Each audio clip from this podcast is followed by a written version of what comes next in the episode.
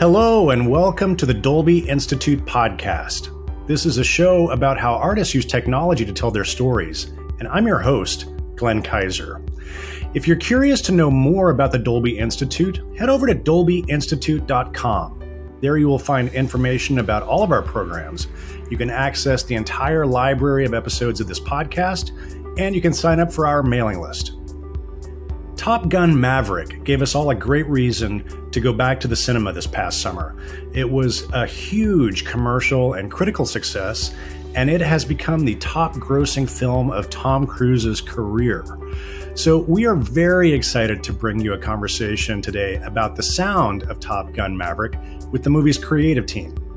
Joining us today are director Joseph Kosinski, supervising sound editors James Mather, Al Nelson, and Bjorn Schroeder, as well as re recording mixers Chris Burdon and Mark Taylor. If you are one of the few people who didn't see the film when it came out, or if you just want to experience the magic again, it is streaming right now in Dolby Vision and Dolby Atmos, and I encourage you to check out the work of these great artists. It's always a pleasure when we can have directors on this show in conversation with their sound artists. And I wanted to take the opportunity to ask director Joe Kosinski what called to him about Top Gun and why he wanted to revisit such an iconic film from over three decades ago. I guess to go back to the beginning, you know, I saw the first Top Gun as a 11 year old kid in 1986. I know exactly where it was in the theater in my hometown, you know, and I think like everyone who saw it uh, in May of '86, um, it it it blew me away, and and it was something that just played all summer long. the The music was on the radio. Uh, I had never seen a movie shot quite like that before. You know what Tony Scott did is is pretty amazing, um, and it just became one of those films that became part of our culture. You know, um, so uh, that's my you know that's where i first kind of became aware of it. Then you know somehow found myself making a movie with tom cruise in 2012 uh, called oblivion which is my own story and we just had uh, an incredible experience making that film together. Um, and uh, obviously there's there's some top gun elements in that film if you rewatch it now uh, certainly. And you know, Tom said we even talked about Top Gun, which I don't remember. I must have blanked it out or something. But um, the next time it came up was actually I was at Skywalker working with Al on Only the Brave in 2017, and uh, Jerry Bruckheimer sent me a draft of a script called Top Gun 2 that he uh, he had been working on. Um, and I read the draft, and it had some elements in it I liked, uh, but I had some ideas about the direction I would be interested in taking it. So um, I went down to LA and, and, met with Jerry and pitched him on a few of those ideas. And Jerry said, This sounds great, um, but you really need to pitch it to Tom. And I was like, Fantastic, you know. And he said, We got to go to Paris to where Tom is. Uh, shooting Mission Impossible, and you know we're going to get a little time with him between setups, but you got to pitch him the story. So Flew to Paris with Jerry in May of 2017. Had about 25 minutes with Tom, and uh, I just kind of pitched him the four kind of main tenets of the film. Um, the first and most important being the kind of emotional spine of the film, which is this relationship or reconciliation with uh, Rooster, who is the son of his wing, his old wingman, and and and putting that reconciliation against a mission that would take them both deep into enemy territory. And I think as soon as I said that, I could see the wheels in Tom's head start to turn because I think to that point he resisted the idea of ever going back to this character for a lot of reasons, but the main one being he needed a an emotional hook for himself to understand why go back to this character. So that that I think got it going. Um, then I just pitched this idea of how we find Maverick, not in the traditional Navy, but in the outskirts, working on experimental aircraft and pushing the envelope like Chuck Yeager, you know, in, in the right stuff. So that whole Dark Star sequence was something I pitched. Um, obviously, the idea of shooting it in camera, you know, that's Tom, that's what Tom does. So I knew that was um, an essential element, and I, I had an idea of how we might be able to accomplish it. But there was a lot to figure out. Uh, and then finally, I just said, you know, we can't call it Top Gun 2. We got to we got to call it Top Gun Maverick because it's his story. It's another rite of passage for him. And um, after hearing that, uh, Tom, you know, pulled out his phone and called the head of Paramount and said, "Get ready, we're going to make this movie." And uh, that was now five years ago. And um, yeah, it was. Uh, it's it's been an, a, a total adventure, and you know, I couldn't be more proud of the film and all the people who worked on it as we'll as we'll find out today. Um, but everyone just did an incredible job, and and uh, we're all just I think really proud of and relieved that you know the movie worked. The movie definitely worked. Um, Joe, you teed up something that I, I, I want to follow up on, which was this idea of shooting as much of the film as possible. Uh, you call it in camera. yeah. You know, I, I know that it would have been it would have been uh, probably from a production standpoint much easier to shoot all the cockpit stuff on green screen and comp it all in after the fact but you guys went a very different direction and that was very important to you and to tom and uh, and i'm sure that it created all sorts of interesting issues for the sound team to deal with and and and obviously uh, you know uh, mark uh, weingarten who is the production sound mixer uh, it was an important part of that, and he couldn't join us today. But I would love for you uh, and the team to talk about that. Knowing that you wanted to capture as much of it live in camera as possible, how did you go about? Because another thing is, you know, you could have just looped everything afterwards, right? There was still a lot of looping. There's still a lot of looping. Yeah, that's the beauty of Top Gun is everyone's wearing a mask. So you know, if you come up with a better idea, you can always change what someone said, which is which is great, you know. And in fact, I think the first Top Gun, a lot of that dialogue, most of the movie was written after it was shot for that with that, you know, nice little uh, um, ability to do that. But uh, you know, Mark did come up with a very compact digital recorder that was in the cockpit um, with all the actors while we were shooting this for real.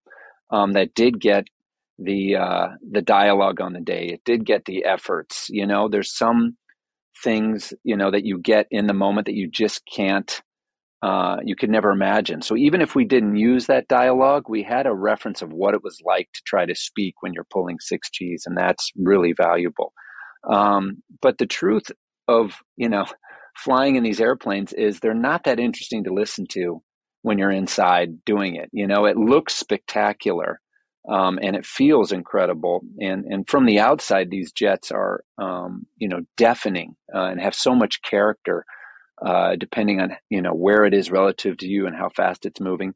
But from the inside, it's very much like riding on an airliner. You know, it's that kind of constant hum. So a big challenge of this film was figuring out, okay, that's reality. So we've got this really, you know, very realistic image that was captured, but how do we get the emotion that we want to feel from the soundtrack um, in this? And that is not easy. Um, there was a lot of obviously work and effort um, from design through mixing um, to achieve that. And you know, luckily we've got a whole panel full of experts here to to take us through that. No, absolutely. Uh, no, I had a, was a great catching up with uh, with Mark Weingarten after he was done with the shoot, and I know that he had a lot of challenges in the beginning just to get those recorders into the cockpit because he had to go through a lot of different steps to ensure the safety. Um, they had to make sure that they could still use the ejector seat just in case of an emergency. So, like this little recorder had to eject with them. You know, they had to be separate from the cameras. I think it was really important to to Joe and Tom and everyone in the crew uh, that they could uh, kind of keep it simple that they could basically trigger the recording, you know, before they took off um, and and do all the recordings. The uh, and I also knew uh, once they came back and you guys checked all the rushes that uh, Joe and you guys all just absolutely loved that sound that Mark created, and that was kind of like our our guiding kind of position to make sure that we recaptured. As Joe mentioned, we did uh, shoot quite a bit of ADR afterwards but to just kind of keep that intensity. And we did like, you know, little tricks, uh, kind of playing it futs back to the actors. Uh, you know, Joe and even Tom were quite involved to get the actors back into the ADR studio and kind of relive that moment, which is quite difficult because it's such a nice, warm, cozy, inviting, warm atmosphere. And like now you're trying to kind of pretend again that you're in that F 18 fighter jet kind of pulling multiple G's. Um, but um, I think we're very, very proud of how, um, you know, this all kind of came to sound just like Mark's recordings. And then when the final mix went to uh, to Chris Burdon, I think one of the nice things that I think was achieved was the the sound was kind of established that it was like th- that intensity. But I think even like in the dogfight when they're training, I think uh, Chris did such a beautiful job of just backing off enough that you're still connected to the dialogues. I think the the beauty of this mix really is that at the end you never really feel like you're you're disconnected from the dialogues, which is easy to do with that kind of intense, kind of you know heavily treated, kind of um, distorted dialogue in the beginning. So I'm very very proud of that fact. Joe, you mentioned how quiet is in there. One of the things I was grateful for was the fact that when they hit record, it there was no stopping and starting take one take two. It just recorded the whole thing.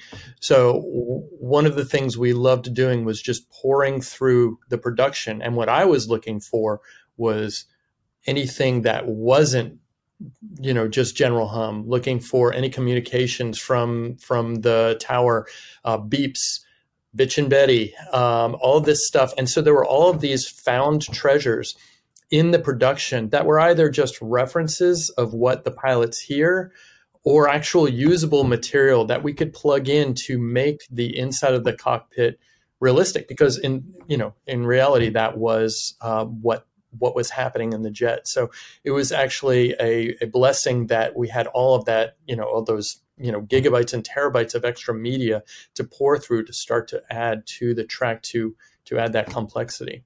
Yeah, it was always to get back to that kind of that real sound. I think that was the mantra from the beginning of the uh, of post production.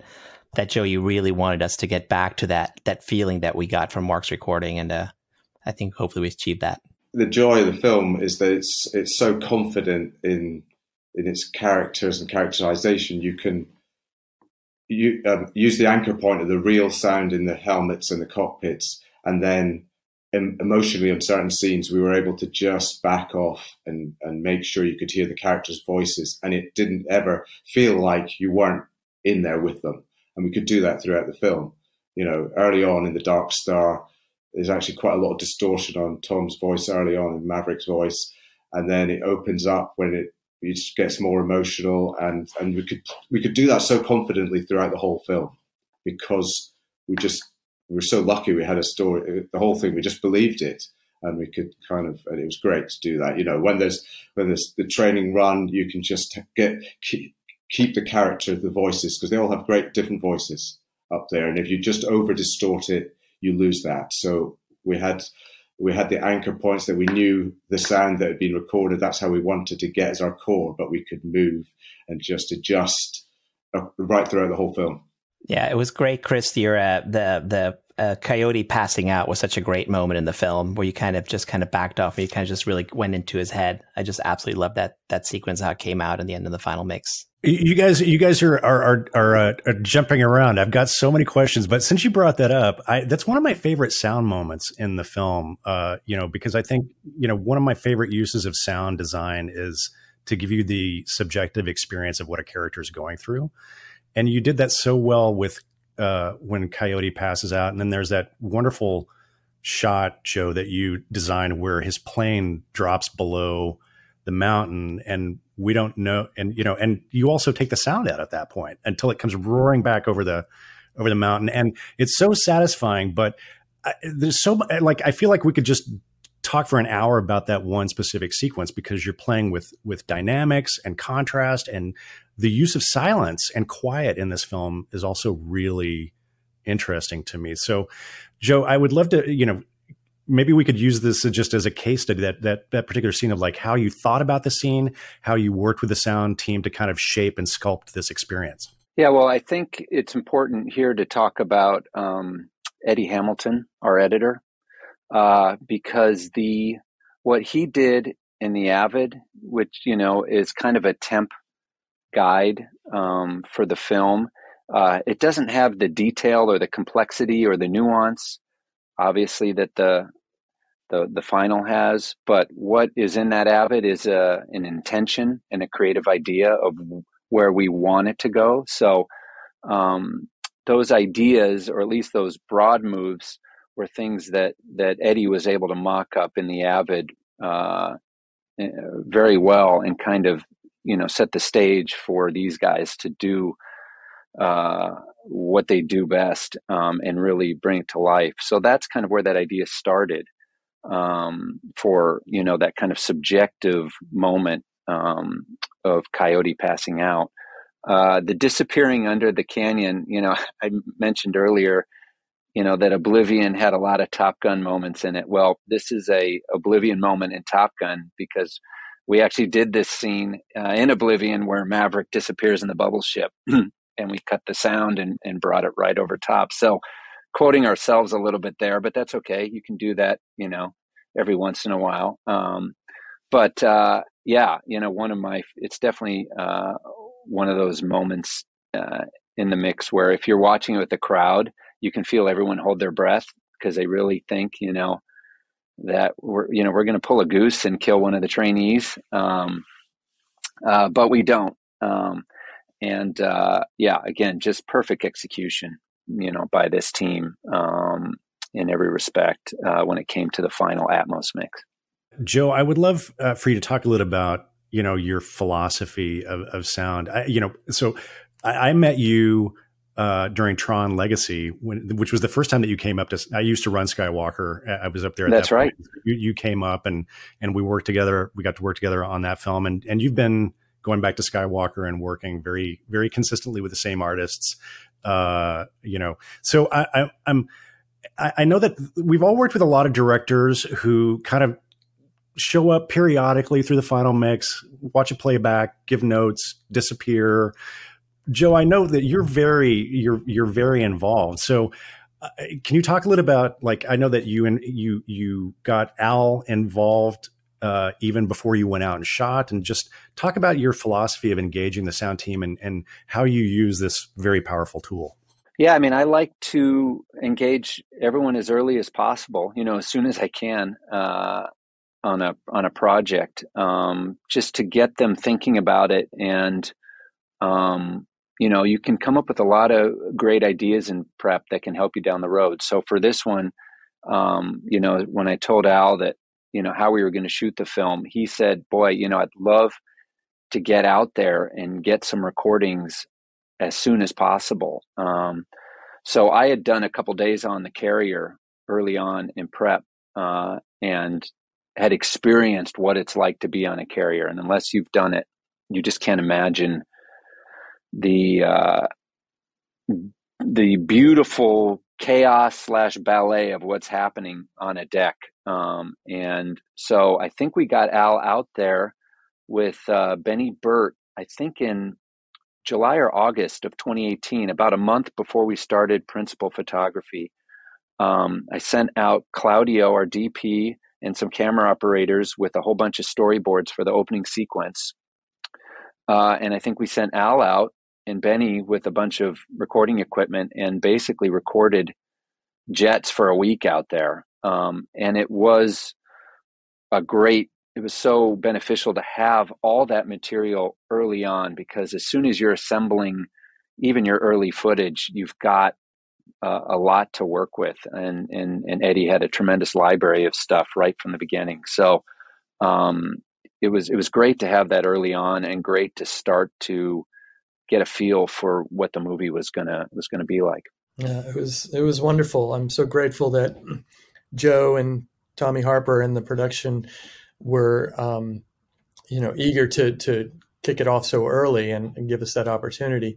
Uh, yeah, as Joe says, the carrier is it's it's an overwhelming, you know, dangerous uh, and and remarkable scenario. You've got five thousand people on an island floating in the Atlantic, you know, and you've got everything happening all at once. Uh, and in this particular situation, um, it was the first time that F-18s and F-35s were actually launching together, which was really cool. This was something the Navy had never done before uh, from a carrier. Uh, on top of that, you've got Claudio and their team shooting these sequences. So it was the the, the whole carrier was a buzz. And yes, the the uh, the main goal, which we were uh, gratefully successful with, was to just get as much material as possible. Uh, definitely F-18s, got F-35s. There's all kinds of other sounds that you wouldn't imagine that are just uh, fantastic and useful in both in their literal representation, but also as just sound design sweeteners. Everything from the dry fire of the of the catapults to the uh, the cable room below deck where the jets are landing, and then these cables, you know, through uh, hydraulics tighten and loosen, and and all these various tanks and purges and doors and winds and and oh the PAs are amazing and you know the sounds when the boat turns around. So all these other things happening. And then uh, another wonderful um, part of this early expedition was all the R&D and that was with interacting with the the women and the men there in the navy and in particular the pilots you know one of the things you know my i had actually been on a carrier uh, back uh, about 10 or 15 years before then and i kind of had an idea but um, I never really got to understand what it's like to be in the cockpit of a jet, of an F 18. Um, and this was an opportunity to really sit down with a lot of those pilots and other crew members and ask a lot of questions. And one of the great things was to just, we, we would at lunch or dinner sit with these pilots, and their rule was uh, it was always a round table, and there's no limit to the number of people you can get at a round table. And so there's this camaraderie that you experience right away. And that's something that I think is reflected so well in the film. Uh, and so all these pilots just keep piling in and piling in, and there's always more room because it's a round table. And so we would ask them things like, okay, what does it sound like up there? And, you know, is it beeping a lot? Is it not beeping a lot? And, you know, they, we turn that off, but we always listen to Bitch and Betty. She tells us what to do. And, you know, and, um, you know. Wait, wait, wait, wait. What, what is bitch and Betty?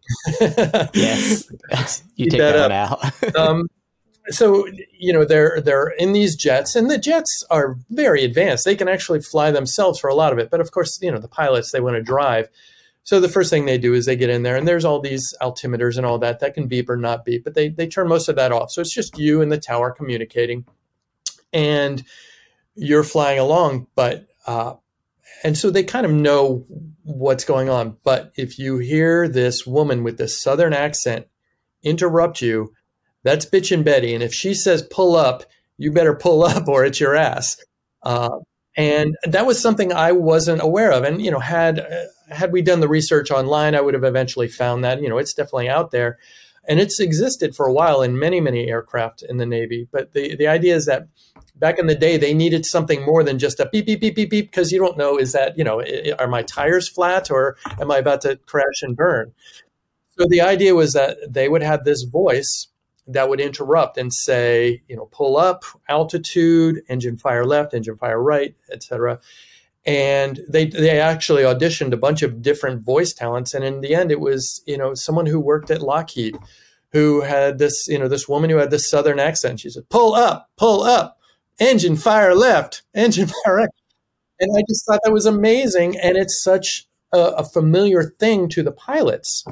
And it's something that they know to listen to. So that was just, it was one of many opportunities to interact with the pilots, get an idea of what it's like to be a fighter pilot uh, in these you know massive machines so many other things that you experience on that aircraft carrier including the feel of the jets but getting to know the people that become our characters was, I think, um, instrumental in kind of investing yourself a little bit more in, in the film and the story. Al, I, I would love to hear you just address really quickly, like the the the technical aspect of getting field recordings in that kind of environment, because I I've only like listened to the Blue Angels during Fleet Week in San Francisco, but I can say that's probably one of the loudest sounds I have ever heard in my entire life. And how do you actually get good recordings of something that has that much signal?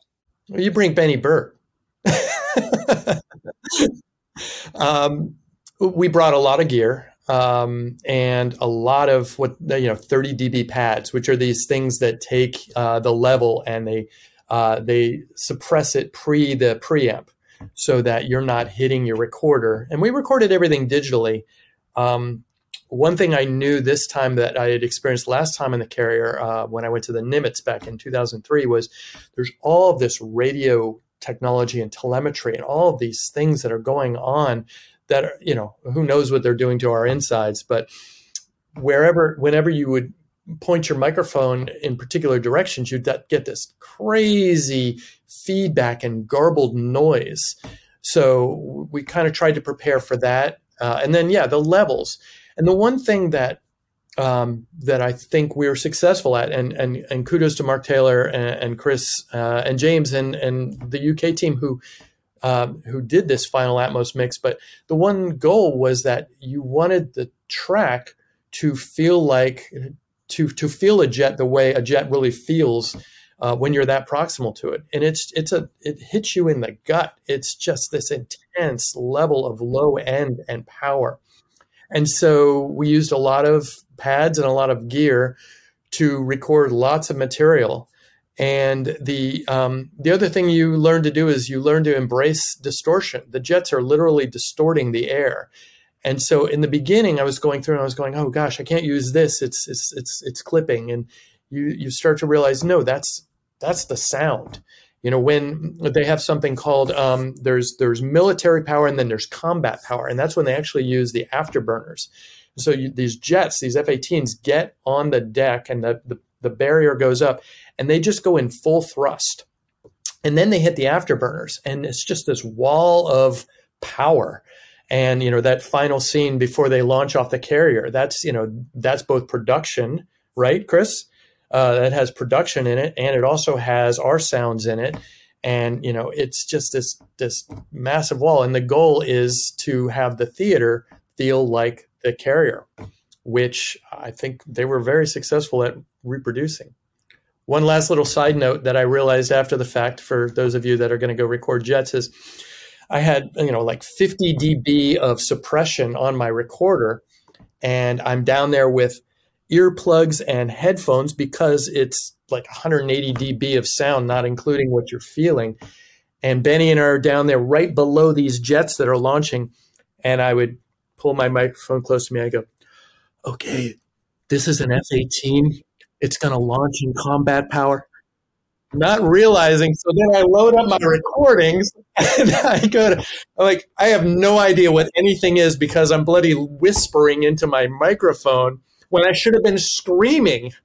And so what I would do is I would go and I would gain all my slates up, like 80 dB so I could understand whether it was an F 35 or an F 18 and whether it was combat or military power. And uh, th- so that was a lesson learned on the back end. That's really funny. Well, I, you know, you brought up something that I think is really important to acknowledge, which was the, just the level of access and cooperation that you got from the Navy to allow you to go into these spaces and do all of this stuff. And and you talked about the pilots. I can imagine that they were excited to help because a lot of them, I'm sure, got into the military because of the first movie, right? Yeah, high fives down the hallways. You'd be walking down with your, you know, microphone and the Top Gun, yeah, high five, and you know they were eager to tell stories and to sit and chat with you. Everybody, not just the pilots, but I, you know, I had meetings with the the medical officers, um, the the the CO, uh, the um, the who else? Uh, the oh the the um, like the onboard priest or the you know the uh, you know the, oh, the chaplain. The chaplain, yeah. yeah, great stories. So everybody was so eager to see this film being made. Uh, in just this instance, and you know there was all, all kinds of other instances going on throughout. I think the Navy was not just uh, happy to do it because it's it's it, it, shows them in a great light, but also just because it really is um, it's just a great legacy uh, uh, from the 86 film and to see that being uh, created again i'm sure everybody was very very excited. I'd love to hear a little bit uh, about the collaboration between the skywalker team and the and the uk team. I mean obviously um, you know joe I, I, know that the original intention um, you you've been going up to Skywalker for a long time. I know you guys. The Skywalker team was going to go to London to do the mix uh, because that's where the producers were. But then that was right when COVID was starting, right? And and uh, it, it's it's kind of it's it, it, feels naive to even think this, but remember back in March of 2020 when we thought that COVID was only going to be a few weeks. Yeah, that's that's exactly why we needed the felt the need to continue the mix. So yeah, we were halfway through, or maybe just wrapping up pre mixes at Skywalker in March of 2020, and uh, COVID hit and shut everything down. Um, very quickly after that, we realized we had to push our release date. Um, naively, we pushed it, you know, all the way to the fall, or even maybe it was Christmas of 2020. Uh, and we still had a film to finish, but no way to mix it. There literally was no stage that would open for us um, over here. Uh, uh, and then, you know, Tom and Eddie and Jerry found a stage uh, in the UK at Twickenham, and more importantly, a team that uh, I believe had worked on Fallout, if I'm not mistaken, as well as maybe not all on Fallout, but had all worked with Tom at some point in the past, and most importantly with Eddie, who would kind of be there in person every day, um, our editor. Uh, this, you know, A plus plus mixing team that was available to save us essentially and and continue this process. So, um, you know, usually you would think it would be very hard for something like this to be handed over to another team and continue. But I think, you know, we had such a, you know, we had done three temp mixes at this point. We had such a strong idea of what the mix should be, but, you know, weren't able to finish it.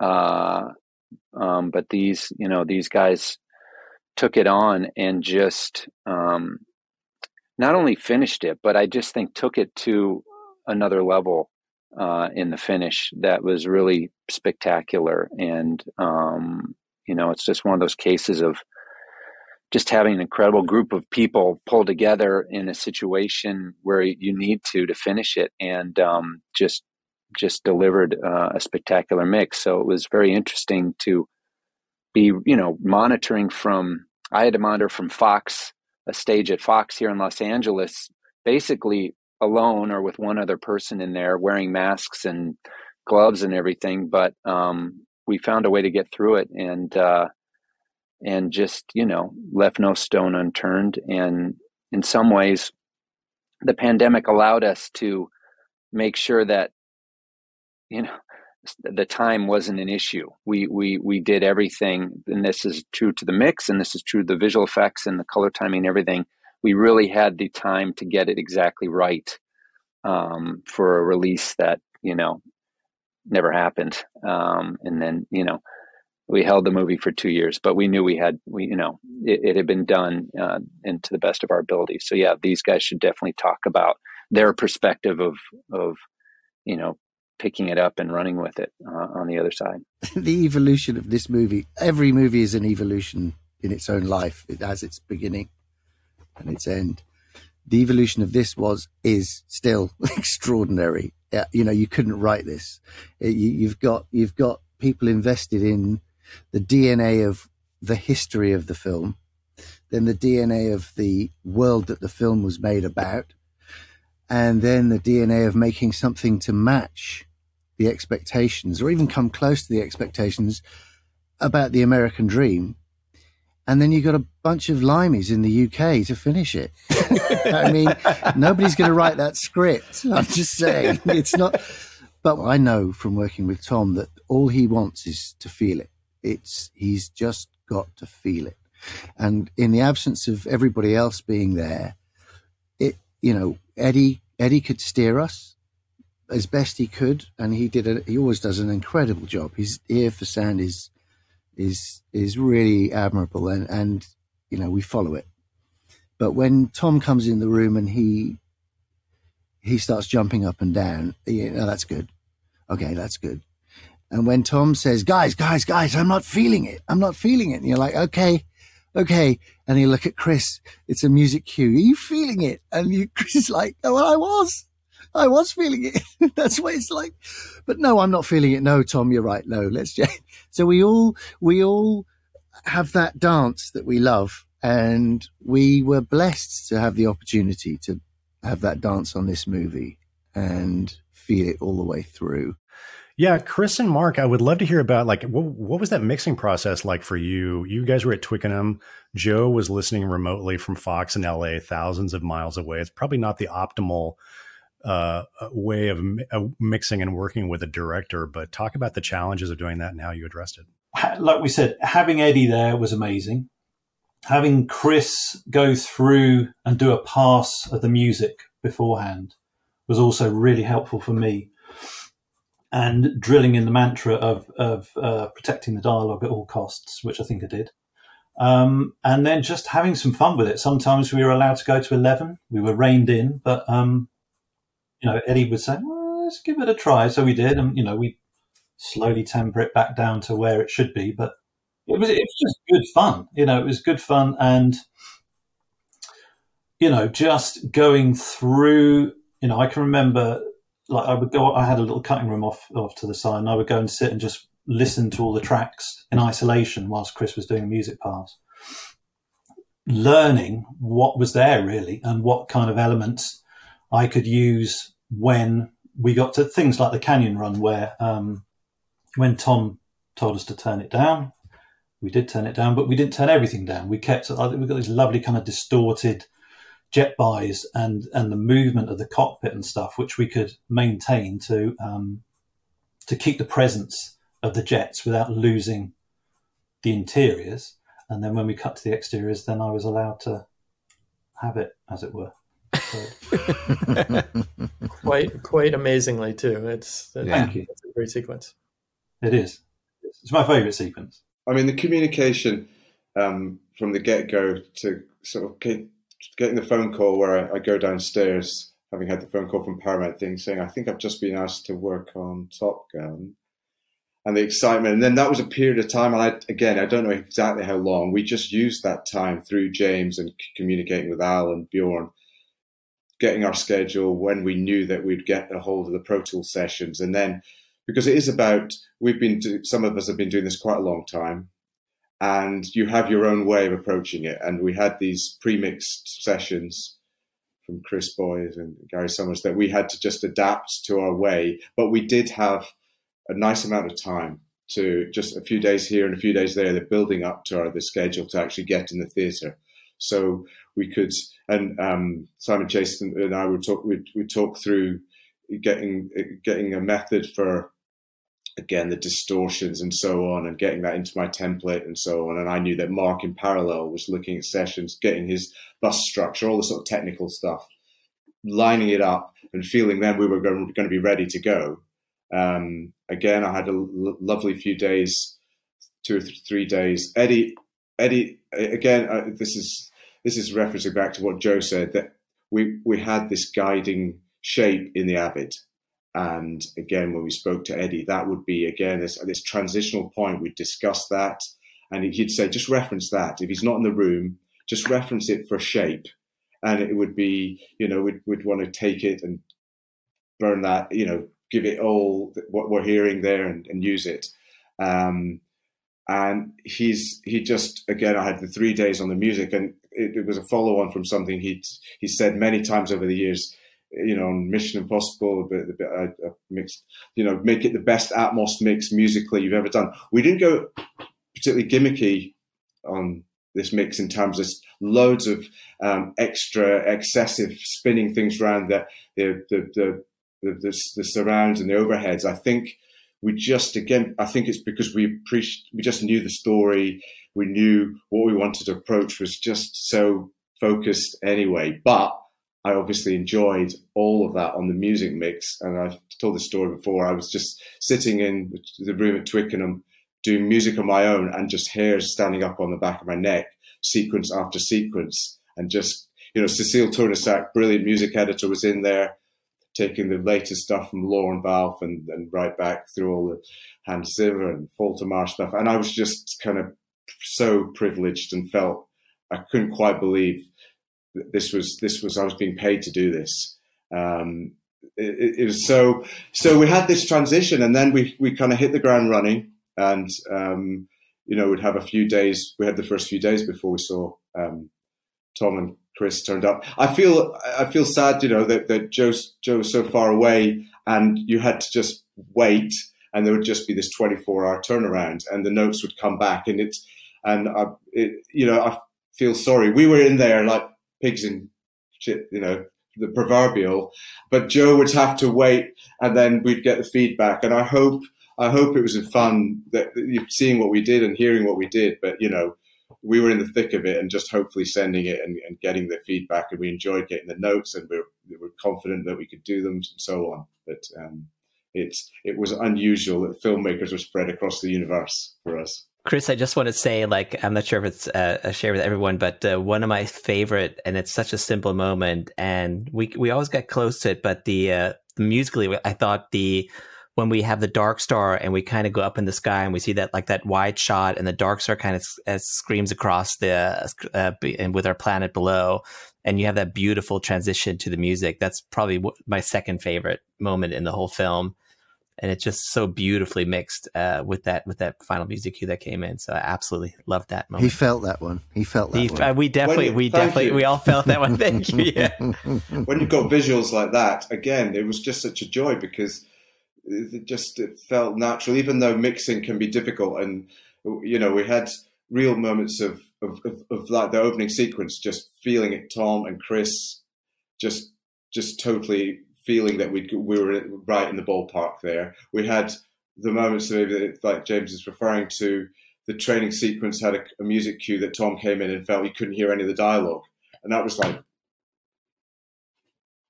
and then we changed the cue, and Cecile went off. They they recut the sequence a little bit to tighten, and we had the Who in there, and again all these iconic moments in that track, which I remember as a kid, and trying to play the organ bit on a synthesizer, and there it is in front of me, and I'm it's cut so beautifully, so quickly that you just have Roger Daltrey just being the backdrop, and then all of dialogues working, and it's like thank you very much. We'll go with that. So you know, but there were moments when and but they every everything worked. Everything worked with a rhythm.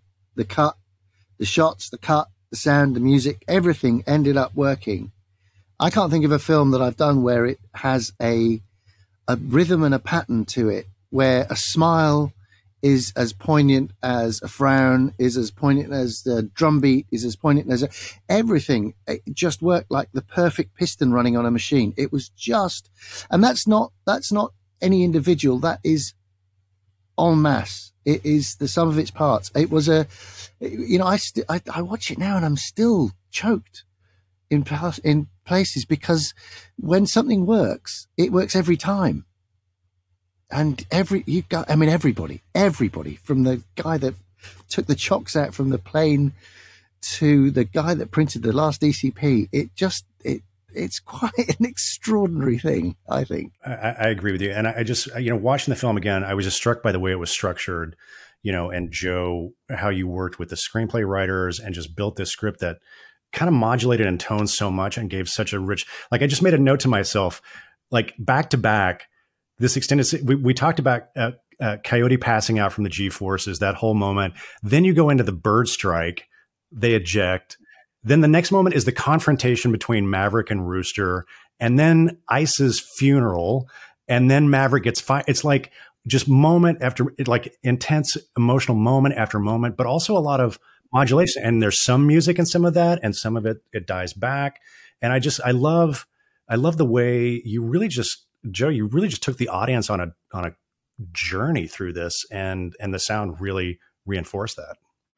Yeah, I mean, the funeral was one that I remember from the first time, even in the Avid, mocking up the idea of using the actual bugle player on the day when we shot that at Point Loma Cemetery, going into uh, Harold Faltermeyer's cue from the first film you know, taking us through, you know, Maverick going to Cyclone, then Maverick going to Penny. Um, that was one of those sequences I remember just from very early on, just working in the Avid uh, beautifully. Um, I'm glad that all works for you. You know, when when you talk about stuff like that, you know, I I would like to say we got it right the first time, but you know, I shot two additional scenes that were between the crash and uh, and Maverick confronting Rooster. There were two scenes that we shot that went between those two moments. um, in the original uh, screenplay and the way we shot it. And, you know, it only worked when we pulled those out. And, you know, it's a, and, and the Who, you know, someone mentioned how great the Who works. You know, that was the 60th track that we tried over that sequence, you know. Um, there is so much iteration, so much trial and error, so much getting it wrong the first time and going back and trying again. Um, but, uh, you know, in the end, um, you know, I guess it's like they say, you know, filmmaking, it's, it's with much effort making it feel effortless. And, uh, that's really, uh, the case here. Um, a lot of, a lot of work, a lot of trial and error, um, knowing that we had to get it right because it was Top Gun.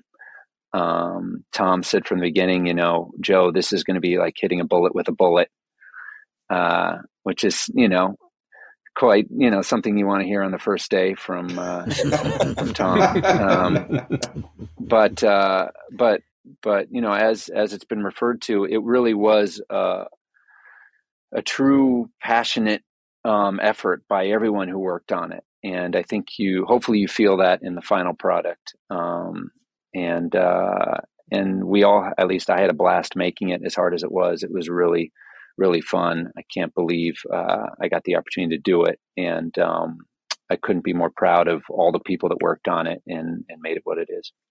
That's great. Well, um, you guys have been very patient. We're at the end of our time, but I do want to give.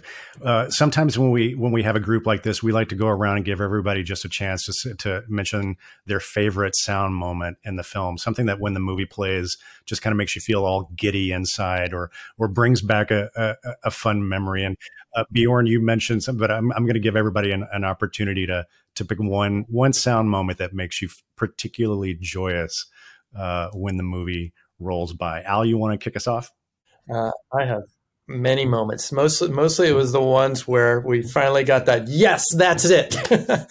uh, I do love, the, I do love the canyon run. Uh, you know, you can't, you can't beat that. Uh, the two fifteen, and uh, and then uh, I think it's Payback who goes. No, it's it's Hangman who goes. Damn. So yeah, great moment. And seeing it in the theaters. That's my favorite time moment. I agree with you hardly on that. Bjorn, what uh, what about you? Oh gosh, I already mentioned like uh, both of them. Of course, the canyon run, like I think we all love because it's such a great, uh, great sequence that showcases all the you know the different nuance of our sound work. But I also love the the moment when uh, when uh, Rooster saves uh, Maverick, and then Maverick runs over to him and kind of pushes him over in the forest, and that's just kind of that lighthearted comedy moment. It's it's it's such a great kind of like relief for the audience too. And I just I really enjoyed it. It was such a subtle thing, but it's one of my favorite film parts of the film. Chris, how about you? I, I'm gonna probably go for the canyon run, although there's many. I it's it's because the way I, I could be a bit more specific. Um, there are many elements of that uh, all the way it builds, it builds, it builds. You, because you realise that the guys watching the pilots watching are watching a screen, a graphic, and it never feels it feels like they are. So every time you cut, the cutting back and forward is just so wonderful because you never think, oh, they're just watching like a question of a graphic going through. They they're in there with it. The way they move forward, the way they move back, and again, sorry, Mark, I'm going to talk about the music. Um, no, it's the way the way the but it's because of the effects and because of all the way the way the dynamic builds in the whole sequence the music just reveals beautifully and it goes and keeps going. So even two thirds of the way through, when one of my favorite shots, which is the beautiful shot, Joe, of the, the, the, the, low level shot across the desert. I think it may be in the top two, three shots. I just, I don't know. I love it so much. And the music is starting to reveal at that point and, and, and you get the thematic thing is starting to build and you've still got a place to go. And you're not, I didn't have to go full level there and it just rises until it goes until the the, the wonderful sort of release of air, to, and then the, just the single or two voices in the control in the control room with the, all the pilots. So there you go. Yeah, two fifteen. Sorry, Mark. How about you?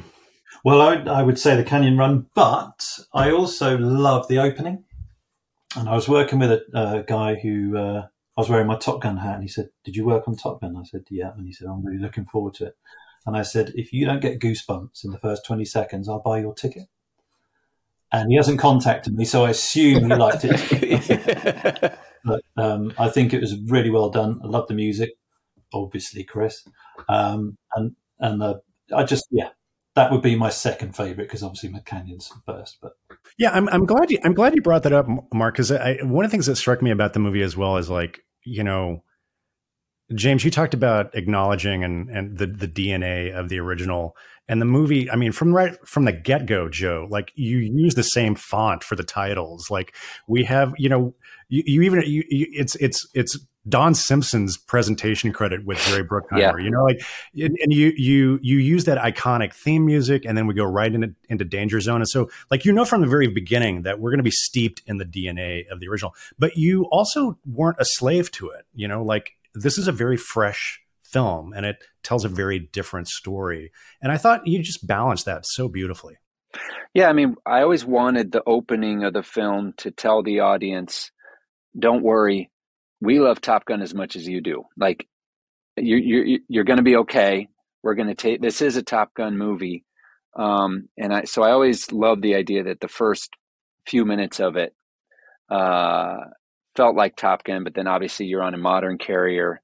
Uh, you're seeing F-18s, you're seeing F-35s, and very quickly, you know, as Maverick pulls into China Lake Naval Air Station, and we reveal the Dark Star, you see that we're going to take you in another direction. You know, this is not the Top Gun you remember. Uh, uh, but yeah, I just couldn't resist. Um, I couldn't resist the Simpson Bruckheimer logo. Having grown up seeing that, you know, um, and uh, and yeah, it's fun. It's fun to watch that first few minutes with an audience. You can just kind of feel it that um, the anticipation.